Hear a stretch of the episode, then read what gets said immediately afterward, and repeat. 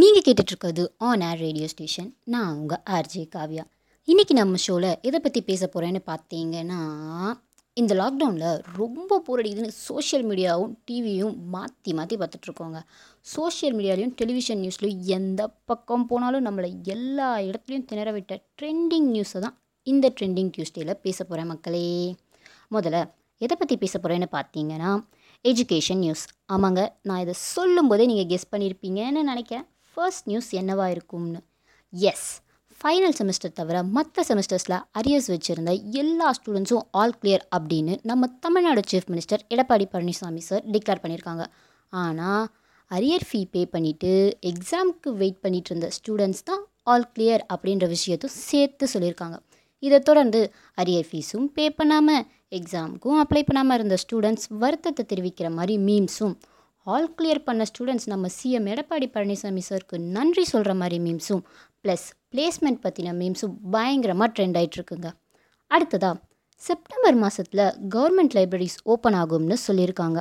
Libraries காலையில் எட்டு மணிலேருந்து மதியம் இரண்டு மணி வரைக்கும் ஓப்பனாக இருக்கும்னு சொல்லியிருக்காங்க. ஆனால் லைப்ரரிக்கு சின்ன பசங்க ப்ரெக்னென்ட் லேடிஸ் வயசானவங்க இவங்க எல்லாம் அலௌட் இல்லைன்னும் லைப்ரரிக்கு வரவங்க கண்டிப்பாக மாஸ்க் போட்டிருக்கணும்னு சொல்லியிருக்காங்க. ஸோ எக்ஸாம்ஸ்க்கு ப்ரிப்பேர் பண்ணிகிட்ருக்க ஸ்டூடெண்ட்ஸ்க்கு இது ரொம்பவே ஹெல்ப்ஃபுல்லாக இருக்கும்னு நினைக்கிறேங்க. இது தொடர்ந்து ஜேஇ நீட் போன்ற எக்ஸாம்ஸ் நடக்கக்கூடாதுன்னு ஆர்ப்பாட்டம் போராட்டம் நடந்துட்டு இருந்தாலும் அதே சமயத்தில் எக்ஸாம்ஸ்க்கான ஏற்பாடும் நடந்துட்டுருக்குங்க. இந்த நேரத்தில் தான் ஃப்ளட் அஃபெக்டட் ஏரியாஸ் அப்புறம் ரிமோட் ஏரியாஸ்லேருந்து தன்னுடைய எக்ஸாம் சென்டர்ஸ்க்கு போகணுன்னு நினைக்கிற ஸ்டூடெண்ட்ஸ் தன்னை காண்டாக்ட் பண்ணால் தானே ஹெல்ப் பண்ண ரெடியாக இருக்கிறதாவும் நம்ம சோனு சூட் சொல்லியிருக்காருங்க.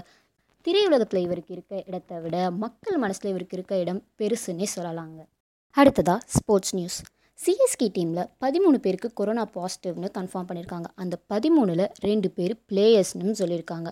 அவங்க நம்ம தீபக் சகர் அண்ட் ருத்ராஜ் கைக்வாட்னு தெரிய வந்திருக்கு.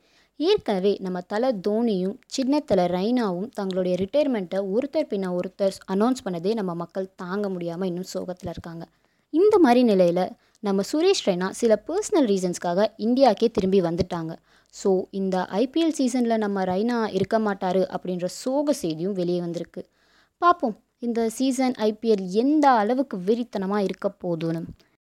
இப்போது பாலிடிக்ஸ் காங்கிரஸ் எம்பி வசந்தகுமார் அவர்கள் ஆகஸ்ட் இருபத்தெட்டு அன்னைக்கு இறந்துட்டார். அவருக்கு கொரோனா பாசிட்டிவ் இருந்தும் அதிலிருந்து ரெக்கவர் ஆகிற டைமில் செகண்டரி இன்ஃபெக்ஷனால் இறந்துட்டாங்க அப்படின்னு அவருடைய சன் ஆக்டர் விஜய் வசந்த் சொல்லியிருந்தார்.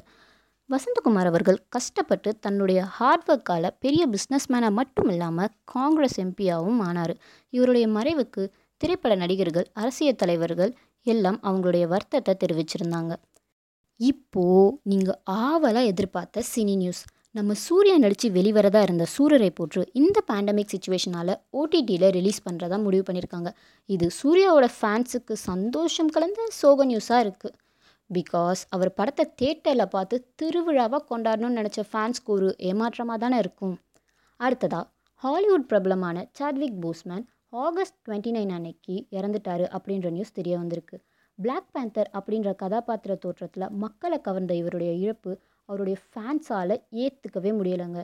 இவர் பெருங்குடல் கேன்சரால் இறந்துட்டாங்க அப்படின்னும் சொல்கிறாங்க இப்போது இத்தனை ட்ரெண்டிங் நியூஸை கேட்ட நம்ம பலருக்கும் தெரியாத ஒரு நியூஸை தெரிஞ்சுப்போம். கர்நாடகாவில் வீடு இல்லாத ஒரு பெண் ரோட்டோரமாக படுத்துட்ருக்கும்போது ஒரு நபர் அந்த பெண்ணை தலையில் பெரிய கல்லை போட்டு கொண்டு இருக்கார் அந்த பெண் இறந்துட்டதை கன்ஃபார்ம் பண்ணிவிட்டு அதுக்கப்புறம் அந்த பொண்ணை ரேப் பண்ணியிருக்காங்க அந்த ஆள். அந்த நபர் யாருன்னும் அந்த பெண்ணுக்கு சீக்கிரமே ஒரு ஜஸ்டிஸ் கிடைக்கணும் அப்படின்றதையும் இது மூலிமா தெரிவுபடுத்திக்கிறோம் ஸோ இது போன்ற ட்ரெண்டிங் நியூஸ் மற்றும் பலருக்கும் தெரியாத நியூஸோடையும் அடுத்த ட்ரெண்டிங் டியூஸ்டேயில் மீட் பண்ணுற வரைக்கும் வாயை மூடிட்டு நான் கிளம்புறேன். இது உங்கள் ஆன் ஏர் ரேடியோ ஸ்டேஷன் நான் உங்கள் ஆர்ஜே காவ்யா.